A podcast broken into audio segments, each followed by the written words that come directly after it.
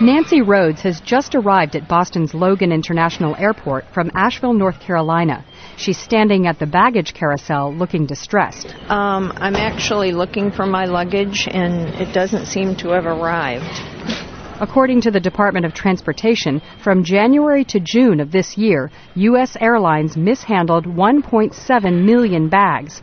One of them appears to be Rhodes. We're going to a wedding and I don't want to go in capri pants and sneakers. Rhodes says she feels vulnerable when checking her luggage, as if she may never see it again. But there are other options for getting suitcases to wherever their owners are going. One type of service allows flyers to check in remotely and uses the airplanes to ship the bags. The other, such as Luggage Forward, uses regular cargo companies to ship bags separately from the passenger door to door.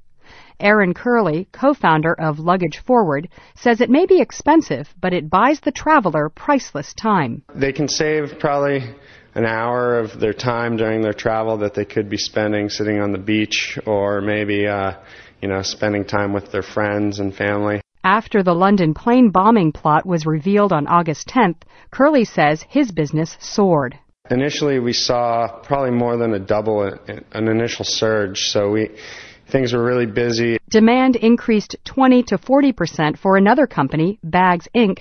Vice President Dan Sherfield says with the new restrictions on liquid, gels, and pastes in carry-on bags, many more travelers are checking their luggage. We're a benefit to all sides of the industry, the airline, TSA, and especially the passengers. Sherfield says the airlines are happy to relieve congestion in their waiting areas. The Transportation Security Administration is pleased because their screeners don't get inundated with all the bags for a flight at once, and passengers have a lighter load.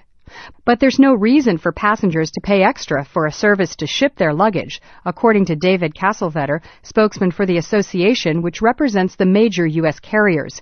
He says the airlines are doing a good job handling luggage, as they always have. Whether or not these programs are ultimately successful will be personal decisions made by travelers. Uh, we don't think that uh, it brings any real value to customers. Uh, you know, we don't hear from our customers that they like to be separated too far from their from their personal property, their luggage, uh, and they they want their luggage with them on the airplane that they're traveling. Nevertheless, with the new carry-on restrictions, industry analysts believe luggage forwarding businesses will continue to grow. For VOA News Now, I'm Monica Brady Myerov in Boston.